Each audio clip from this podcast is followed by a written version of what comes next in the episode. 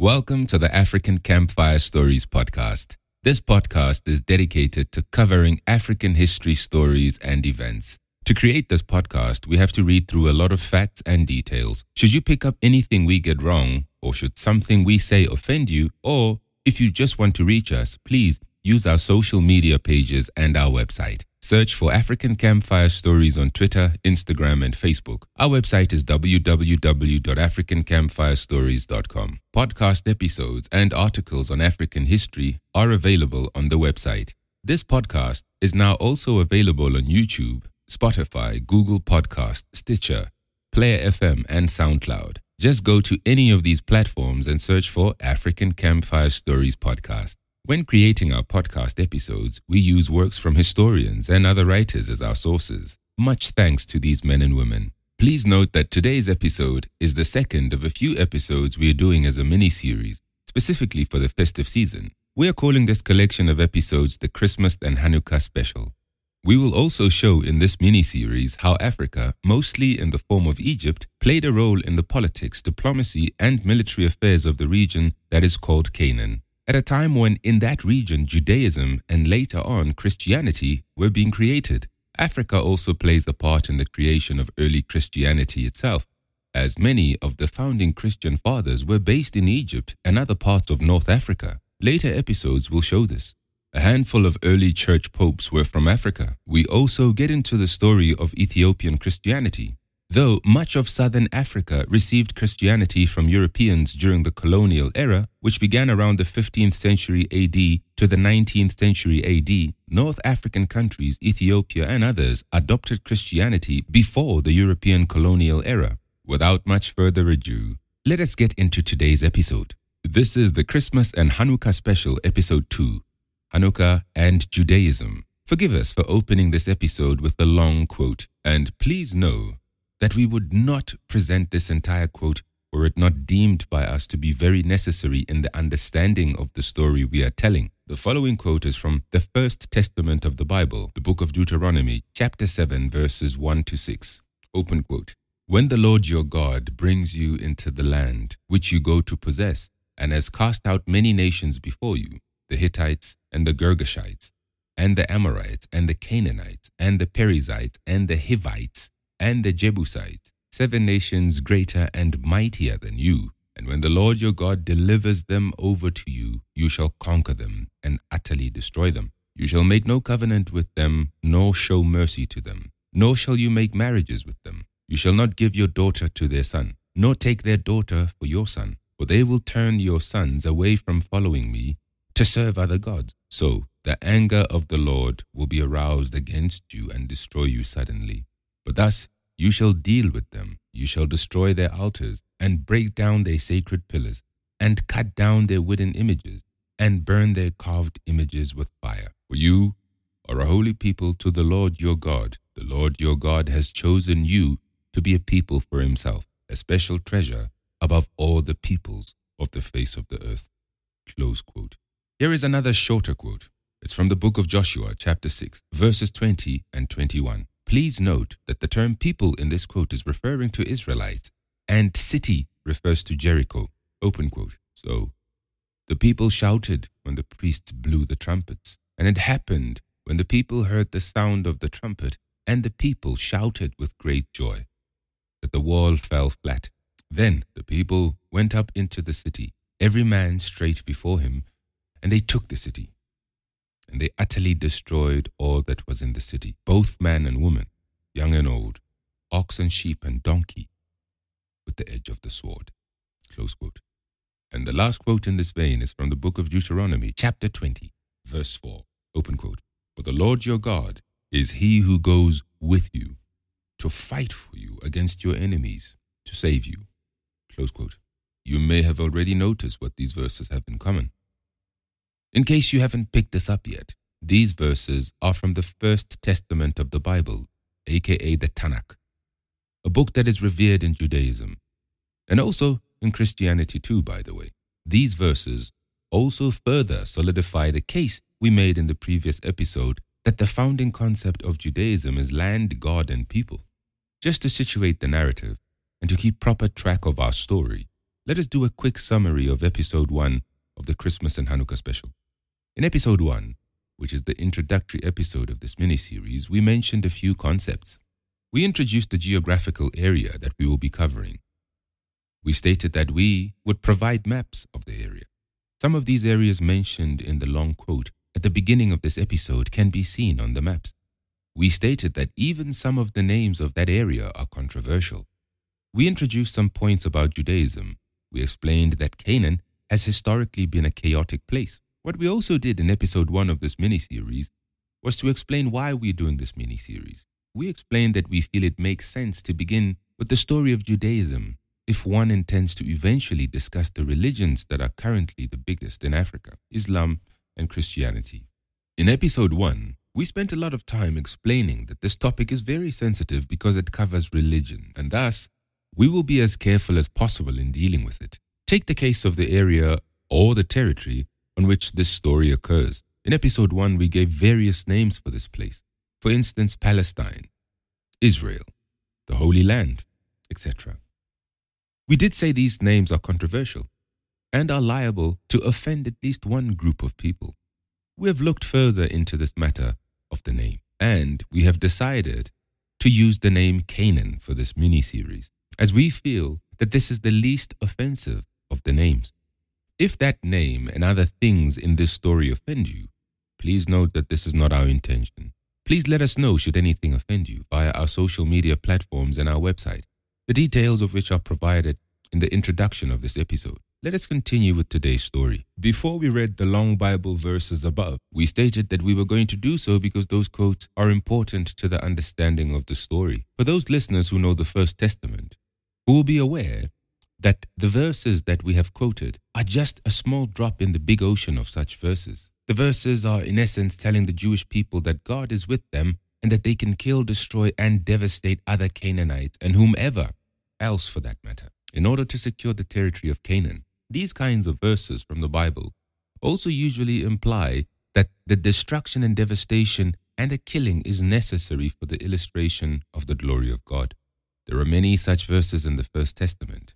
For your own reading, check out these other First Testament books and verses. Exodus chapter 23, verses 22 to 24. Exodus chapter 23, verses 27 to 32, Exodus chapter 24, verses 11 to 12, Exodus chapter 34, verses 14 to 15, Deuteronomy chapter 9, verse 1, Deuteronomy chapter 9, verses 3 to 5, Deuteronomy chapter 12, verses 2 to 4, Deuteronomy chapter 20, verses 16 to 18, Judges chapter 1, verse 27, and so on and so forth. This killing and fighting sanctioned by God of the Jews largely began after the Jews escaped from Egyptian slavery that we are told about in the book of Exodus. It's not clear whether the Jewish people were aware that this God sanctioned fighting was going to be a phenomenon that would last centuries and would still be occurring even today. The Jews of that time must have thought that they would leave Egypt, kill lots of people in Canaan to create space for themselves,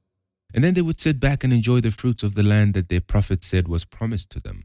However, as we know, it wasn't going to be that way. The Jews would fight again and again. In the story of the Bible that deals with God promising Canaan to the Jewish people, there is hardly any hint that the reality of Canaan would be constant fighting and constant struggle. However, it is hard to imagine Judaism without this constant fighting and struggle. The 2,000 or so years from when the patriarch Abraham was asked by God to go to Canaan to the time when Christianity was being founded are filled with the kind of strife and suffering that make it impossible for Judaism to have come out differently than how it eventually did. We will talk about the patriarch Abraham later in this episode. The story of the First Jewish Roman War, which was partially covered towards the end of the previous episode, is about the Jews fighting with the Romans over Canaan Another example of this constant fighting over Canaan comes from the story of Hanukkah itself. The story of Hanukkah is about the Jews fighting with the Greeks for Canaan. This story and how the Jewish people have raised it to a religious celebration tells you almost everything you need to understand about the fundamental ideas that underpin Judaism. Think about this fact for a moment. How many Christian holidays or celebrations are based on Christians fighting back against an enemy? Then count the number of celebrated Jewish heroes who are celebrated because they were about the fighting and the struggle. Samson, King David, Joshua, the prophet Moses, and then you have the Maccabees, the family that is behind the story of Hanukkah. We will now look at the Hanukkah story before we proceed with the rest of our bigger story on Judaism. The events that led to the Hanukkah story occurred in 164 BCE. But to make sense of what was going on in Canaan at the time, we have to begin at about 170 BCE, six years before the story of Hanukkah occurred. As you listen to the Hanukkah story, think about the basic salient points that we deduced in episode 1 about Judaism. We arrived on those salient points based on the history of Judaism. And in episode 1, we tested those salient points based on the events that occurred in Jerusalem in 66 AD slash CE. Events which led to the beginning of the first Jewish Roman War. Now, we will test those same salient points against the events of the Hanukkah story. So, what salient points are we talking about? Firstly, we said that in the history of Judaism, there is always a very powerful external enemy who is threatening the Jews with extinction and threatening to take the land on which the Jews reside. Secondly, we said there is always some very serious internal Jewish bickering. This bickering allows for outsiders or the external enemy to come in, which means that some of the outsiders are brought in by some of the Jews themselves. This now only leaves out only two salient points. That is, the issue of the temple and temple priests. And the last point is the fact that ancient Jews were tenacious fighters. Now, let's see if you can pick up these four salient points from the story. Remember, the points are 1. Very powerful external enemy. 2. Internal Jewish bickering. 3. Temple and temple priests. And 4. Ancient Jews were tough fighters. Just as we did in episode 1, with the events of 66 AD, we will again use historian Simon Sebag Montefiore to explain the events of Hanukkah. Again, the quote is slightly adjusted to simplify certain things, but the spirit of the quote remains unchanged. Open quote. Jews from Babylon to Alexandria in Egypt now paid an annual tithe to the temple, and Jerusalem was so rich that her treasures intensified power struggles amongst the Jewish leaders and started to attract the cash strapped Greek kings. At this time, Canaan was occupied by the Greeks, actually by Macedonians to be precise. This was because these Macedonians were the successors of Alexander the Great. The latter had conquered Canaan in 332 BCE, so about 160 years before the story of Hanukkah took place. Canaan was at this time under a Greek Macedonian king called Antiochus IV. Antiochus's family is known historically as the Seleucids or the Seleucid dynasty. They take this name from the founder of the dynasty, Seleucus. Seleucus had been a general under Alexander the Great. Back to Mr. Montefiore and his quote. Open quote. Antiochus called himself Epiphanes, meaning the God manifest, though his subjects named him Epimanes, meaning the madman. He hoped to bind his kingdom, including Canaan, together around the worship of one king, one religion. He wanted his subjects to worship their local gods and merge them into the Greek gods and the worship of his own cult. But the Jews had a love hate relationship with Greek culture. They craved its civilization but hated and resented its dominance. Some Jews in Jerusalem were adopting Greek culture, fashions, and the use of Greek names, but not the traditionalists' Jews. To these Jews, the Greeks were simply worshippers of idols. After Antioch became king, the Jewish leaders raced each other to him so he could grant them power and influence. The high priest, Onias III, made his bid to the king. In this case, bid means bribe, However, Onias's brother Jason paid more money and was thus made the new high priest by the Greek king. The external party in this quote are the Greeks. The internal Jewish bickering and vying for power is also evident on the quote. This bickering, by the way, gets even more brazen and extreme than even the quote shows. The temple politics have been established with the above quote. We have seen how the Jewish leaders are bribing the Greek king for a very important title of temple high priest, but worst was to come. King Antiochus then went ahead and aggravated the Jews. In 170 BC, Antiochus conquered Egypt. Note that by 170 BC, Egypt hadn't been ruled by native Egyptians for centuries and would never again be ruled by her natives in any significant way. At that time, Egypt, like Canaan, was also under the rule of the Greeks, Macedonians. But these were not the same Greeks as the ones that were ruling over Canaan. But the Greeks ruling Egypt were also successors of Alexander the Great. Alexander had conquered Egypt the same year he conquered Canaan, that is 332 BCE. Hey, this guy isn't called the Great for nothing. He was a busy man. The interesting thing for African history is that the Greek rulers of Egypt during that time and afterwards were known as the Ptolemaic dynasty. After Antiochus conquered Egypt in 170 BC, Egypt would go back to being ruled by the Ptolemaic Greek rulers. The Greek dynasty ruling Egypt was named after another one of Alexander's generals, this one guy called Ptolemy. This Ptolemy is the great, great, great, great, great granddaddy of the famous Egyptian queen Cleopatra VII. You probably know her better as just Cleopatra. Yes, Cleopatra was Greek. Her name comes from the Greek words kleos and pater. Kleos means glory and pater means father. So Please remember to keep these Greek dynasties straight. Antiochus was a Seleucid. The Seleucid controlled mainly Syria and Canaan. The Greeks in Egypt were the Ptolemies. But I digress. Now back to our story.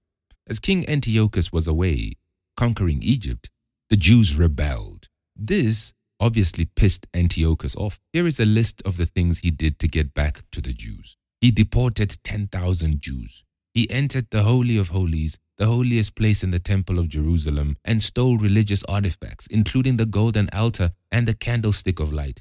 He ordered the Jews to sacrifice animals to him as God manifest. He then took a break from messing with the Jews and went back to Egypt to crush the Egyptians even further. He also dealt a bit with the ambassadors of the Roman Empire who were bullying Antiochus. In essence, at this point, the Romans didn't care about Canaan related issues. They wanted Antiochus to evacuate from Egypt. You might ask yourself, why on earth were the Romans, whose capital was back in Italy, bullying a Greek king based in the Eastern Mediterranean?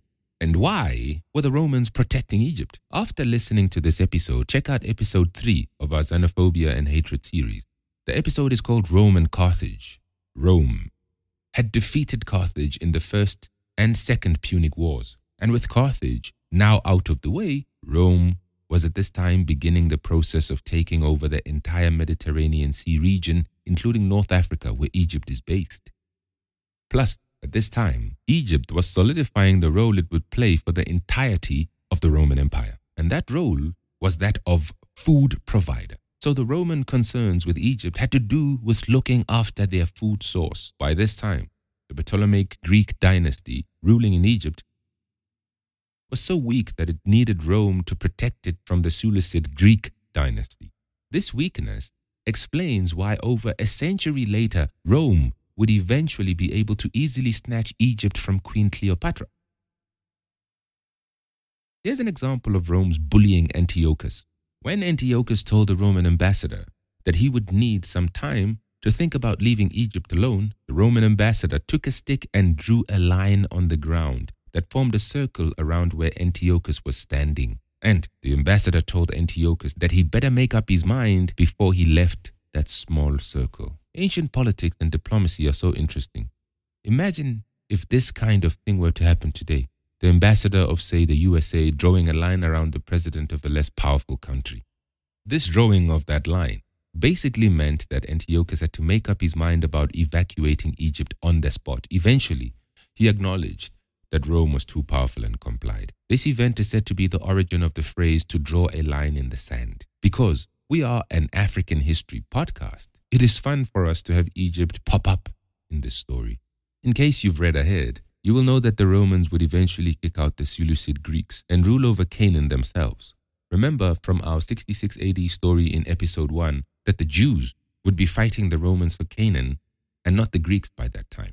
Canaan, on which Jesus Christ would be born into just over a hundred years after this time, was ruled by the Romans and no longer by the Greeks. As Antiochus was being bullied by the Romans, he heard that the Jews were refusing to sacrifice to him. After being bullied just recently, this latest infringement by his Jewish subjects must have been extra annoying to Antiochus and pissed him off it did. In greater anger, Antiochus was now determined to extinguish the Jewish religion completely. Here are some of the things he did in order to achieve his new goal. In 167 BCE, Antiochus captured Jerusalem on a Sabbath, which meant that he would find the Jews flat footed, as the Sabbath day is a day on which Jews do little activity, and thus they would have been not as careful as they would have been on any other day. He murdered thousands of people in Jerusalem and destroyed the city walls, so that Jerusalem would not be easy to defend in the future. He handed the city over to a Greek governor and also to his Jewish stooge, a man named Menelaus. This point. Remember, we have stated that in all such tragic Jewish stories, the theme of internal Jewish bickering, which leads to selling out, is ever present. He forbade any sacrifices and any services in the temple. The temple was the center of Jewish life. It did not only exist for religious purposes, it was also a center for business. Over a century after this time, Jesus Christ would go into the temple and overturn the tables of the so called money changers in the temple. These money changers were central to the Jewish economy. Many historians claim that this deed by Jesus is one of the main reasons that occasioned his arrest and his being put to the trial that led to his execution. The story of Jesus Christ and Christianity is coming later on in this mini series, though. Antiochus then banned the Sabbath and the Jewish law of circumcision, with death as punishment for infringing these bans. He ordered the temple to be polluted with pig flesh. In Judaism, as in Islam, the pig is seen as the very representation of dirtiness and filth and unholiness. So, this action was meant to piss off the Jews big time. We will not recount all the things Antiochus tried to do in order to eradicate Judaism, but the above is enough to make you get the point of what he was attempting to do. One thing that we will mention is that Antiochus had the Jews who infringed his ban on observing the Sabbath burned alive and crucified. Some historians say that punishment by crucifixion was brought into Canaan by the Greeks, the Romans, who were never ashamed to steal what they thought were good ideas, would continue this practice.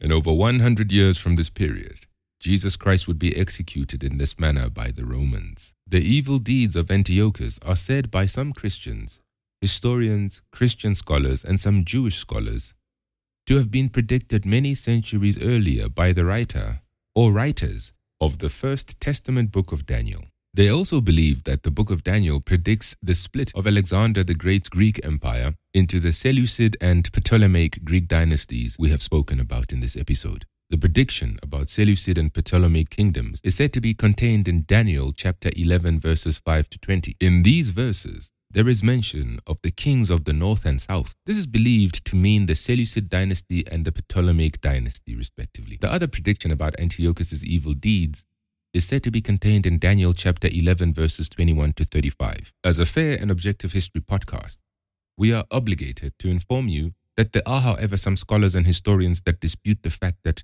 the book of Daniel predicted these events. Arguments about this range from scholars who think that the things that the book of Daniel talks about have nothing to do with the events above, to scholars who state that the events of the book of Daniel were written after the events occurred, which thus means that the authors of the book were retrofitting history and presenting events that had already occurred as a prophecy. We've told you the stories above. You can thus read these verses and decide for yourself if the verses are a prophecy. If you are not a Christian, or if you do not have a Bible, there are many Bible websites that can help you to access these verses we would recommend the Bible Gateway website, which we ourselves are using a lot in researching and writing this mini series. There is also the Bible Hub websites and many others. Bible scholarship is a very broad field. And if you are interested in learning more about what Bible scholars have been arguing about these past 100 years, you can check out podcasts like the History in the Bible podcast and the History of the Papacy podcast. and Bible historians like Bart D. Ehrman. Later on in this mini series, we will talk about Jesus Christ and his role of the Messiah and the authorship of the New Testament. You will get to understand why we are bringing up issues of prophecy and Bible scholarship. The Jews were angered and mortified by all these punitive actions from Antiochus. Enter Judas Maccabee. No relation to the new, no relation to the more famous Judas, who is said to have sold out Jesus Christ over a century later. Judas is the man who made the story of Hanukkah possible. From 167 BC to 137 BC, the Maccabee family would instigate and lead what is known to history as the Maccabean Revolt. This period would see an era of Jewish independence and the Jewish rule over the area of Canaan that at the time was known as Judea. Sorry for the slew of dates and names that we are about to inflict on you. We just need to do a quick summary review of how the Jewish kingdoms lost their independence in the first place and why the ascent of the Maccabee family during the Maccabean revolt was such a big deal, and why in turn Hanukkah is such a significant event in the history of Judaism. Here goes. After the legendary King Solomon, the builder of the original temple in Jerusalem, died in 932 BCE, his Jewish kingdom was split into two kingdoms by the competing power centers amongst the Jews themselves. Remember our point about the incessant internal Jewish bickering. In the north was born the kingdom of Israel, and the kingdom in the south was called Judah. The northern kingdom was conquered by the Assyrian Empire in 722 BCE. In 609 BCE, the kingdom of Judah was acquired by Egypt and turned into an Egyptian vassal state. Four years later, in 605 BCE, Babylonia, under the famous king Nebuchadnezzar, defeated Egypt, which was under the rule of a pharaoh named Necho. This then allowed Babylonia to take over the control of the Jewish kingdoms in Canaan and to take over Egypt too. After this, there were some bouts or little periods of time where the Jews would rebel and reacquire their independence. But these were of insignificant duration, so we won't overload you with the names and dates about them. The main Jewish rebellion we feel is worth mentioning is a rebellion led by Zedekiah in 587 or 586 BCE against Babylonia. This rebellion resulted in the famous destruction of the Jewish temple in Jerusalem and in the even more famous exile or deportation of the Jews to Babylon. The Babylonians were defeated by the Persians under Cyrus the Great in 539 or 538 BCE. This led to the freeing of the Jews, and they were given permission to settle back in Canaan. The Persians started the process of rebuilding the temple that had been destroyed by the Babylonians in 332 BCE, the Persians would be removed from Canaan and Egypt by the Greeks, led by Alexander the Great, as we have seen already in this episode. In 323 BCE, Alexander would die and the splitting up of his empire followed. This led to the rule of Canaan by the Greek Seleucids and Egypt by the Greek Ptolemies the kings of the north and the kings of the south, according to the scholars who believe that the book of Daniel predicted these events. As we have already seen, the Maccabean revolt would begin in 167 BCE. This revolt was against the Seleucid dynasty under King Antiochus, whom we are already familiar with in this episode. In 164 BCE, Judas Maccabee would lead the Jewish conquest of Jerusalem and the area of Canaan that was known as Judea. The name Maccabee means the hammer. It was a nickname given to his family. The real historical name of the family is the Hasmonean dynasty. After Judas took control of Jerusalem and the temple, the story of Hanukkah would be set in motion. The altar of the temple was rebuilt and the temple sacrifices resumed on the 25th of the Jewish month of Chislev. That is November or December in the Gregorian calendar. We will explain this shortly. This event is celebrated as the eight day feast of Hanukkah, the dedication, the dedication. There is a sub story that accompanies the main story of the dedication. Apparently, as Jerusalem was in a state of devastation from the fighting that had taken place as part of the Maccabean takeover of the city. There was a shortage of oil to light the candelabra in the temple, but somehow the candles never went out. This sub story has become one of the key points celebrated during Hanukkah. Just as a side note, it's an interesting exercise for us to wonder why Judas Maccabee, or at least one of the members of the Maccabean family, was not named the Messiah by the Jews or the Jewish scholars. We're saying this because of the Jewish expectation of what the Messiah would be, in essence. The Messiah, according to Jewish requirements, would be a powerful king or a powerful commander of armies who would drive out the enemies of the Jewish people and restore their rule over Canaan. Judas and his family certainly did achieve that, but maybe the Maccabean lack of connection to the house of King David is why they could not be considered the Messiah.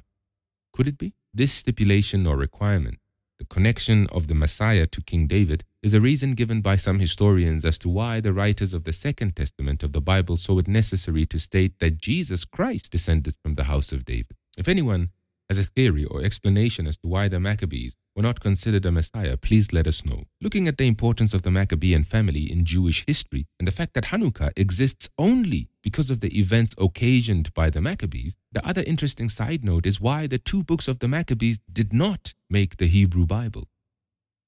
Of course, there is the very arcane and academic explanation that the books are part of what is known in biblical scholarship as the Apocrypha. The word Apocrypha derives from ancient Greek and it is roughly translated to mean hidden. Books that are part of the Apocrypha are said to have been written between 400 BCE and 200 BCE. What is even more interesting is that the text from the books of Maccabee appear in some versions of the Bible as some Christian churches.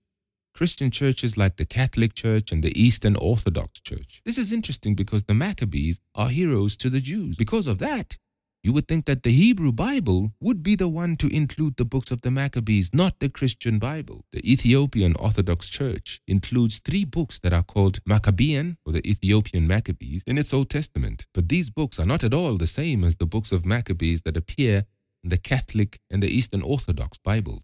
The books of the Ethiopian Maccabees do not tell the story of the Maccabean family at all, the family behind Hanukkah.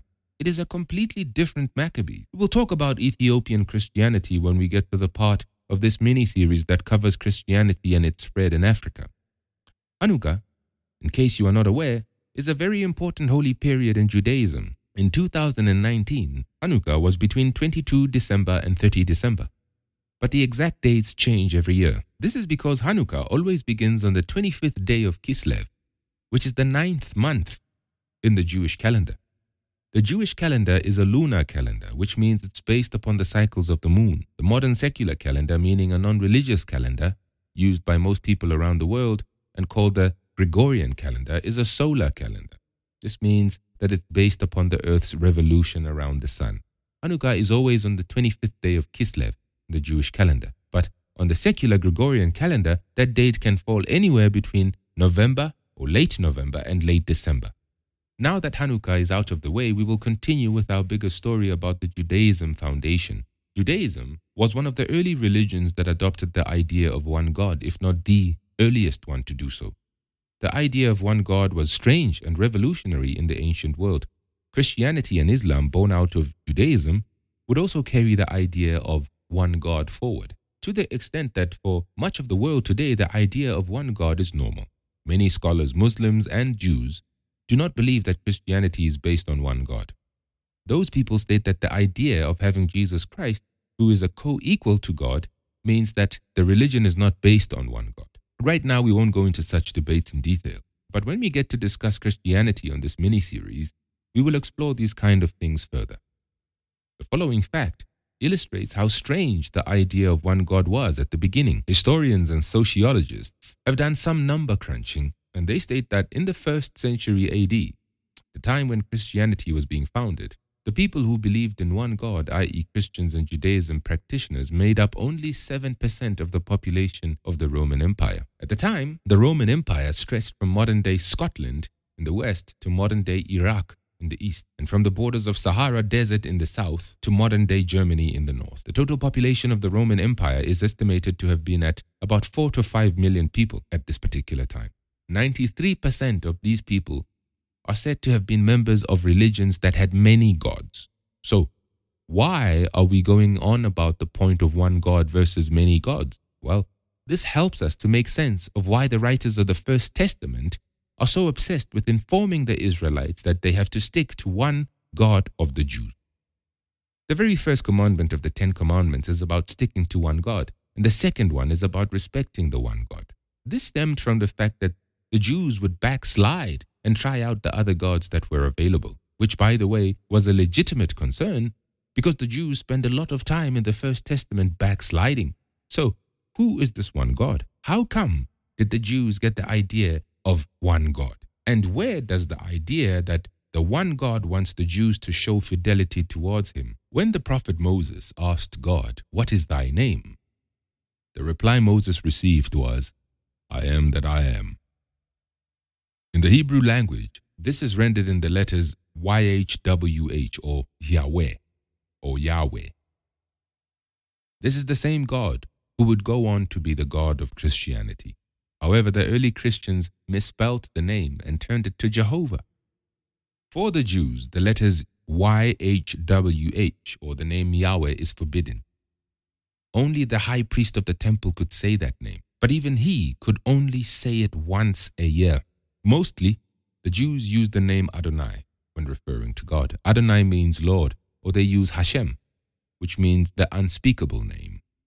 According to the First Testament, the book of Genesis, the founding father of the Jewish people is Abram. He was later renamed by God to Abraham, which means father of the people. Around 1943 BCE, Abraham left Ur in Mesopotamia, which is modern day Iraq, and settled in Hebron, which is located about 32 kilometers south of Jerusalem, which makes Hebron part of Canaan, of course.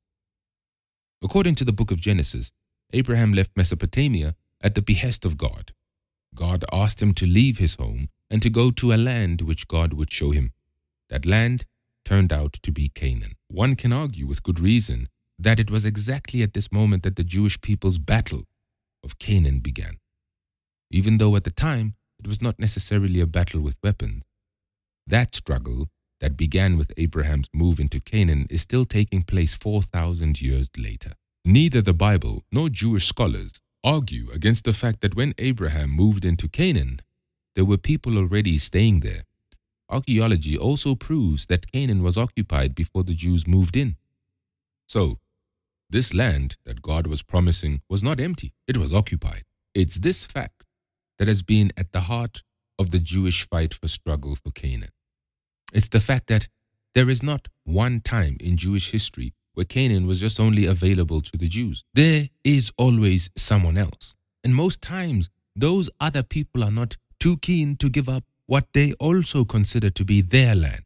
Abraham left Mesopotamia in 1943 BC.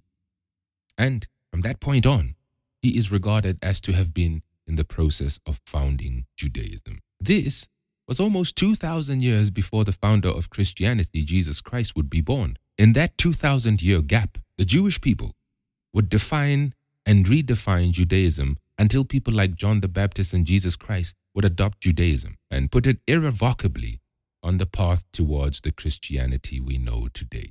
After Jesus passed away, people like Apostle Paul, James the Just, and Saint Peter would engage in the process of establishing the Christian church. God would go on and test Abraham by requesting him to kill his son Isaac on, an, on a mountain in the land of Moriah, which is said to be where Mount Moriah is, at the Temple Mount of Jerusalem. Abraham and his sons Isaac and Jacob are collectively known as the patriarchs. Jacob's role, in particular, is significant because his alias is Israel, which means one who wrestles with God. Jacob is thus said to be the ancestor of the Israelites. In the book of Genesis in chapter 12, verses 2 to 13 it states that God promises to make Abraham a great nation. God also says that he would make Abraham's name great, that he would bless Abraham and curse those who curse Abraham. In verse 7, the following is stated, open quote, To your descendants I will give this land, close quote. This is as far as we know the first ever promise that God makes to the Jewish people. By the way, We stated in episode 1 that holy books such as the Bible are difficult to understand and can be interpreted in many different ways. For instance, if Muslims believe that Abraham is the founder of Islam as well, this means that they can also interpret the above quote to mean that Canaan was also given to them. However, we are not going to get into those kind of things in this mini series. Things that we are all aware have now taken a political hue. This is also a good time to state that we are also not saying that we support the claims made by the Jews to Canaan or claims made by anyone else for that matter. This is partly why we have avoided calling Canaan the promised land. Also, some of the history buffs among you could be rattled by the fact that we are quoting the Bible so much in this history podcast. Some quotes of which, from the perspective of the academic field of history, might not meet the criteria of what is legitimately considered true or not true. For such problematic issues, please listen to episode 1 of this mini series if you have not done so. There, we stated that for this mini series, we are not trying to conform nor to falsify any of the holy books we will be making mention of. Please note the following. To us, as far as this story goes, what is important about the quotes from the Bible or from any other holy books that we might talk about is the fact that the people in the story we are talking about believed these things to be true for their religion and for their community. You can prove all you want whether the statements in the Bible where God is said to have promised Canaan to the Jews are historically accurate or not. The point is that this idea of Canaan being given to the Jews is something many Jews regard as the foundation of their religion and the subject of a fair amount of contestation. They, therefore, since time immemorial, have acted and still act as if these things are facts. And when any group of people on earth believe something and then act on it, figuring out whether that something is true or not becomes an irrelevant academic exercise.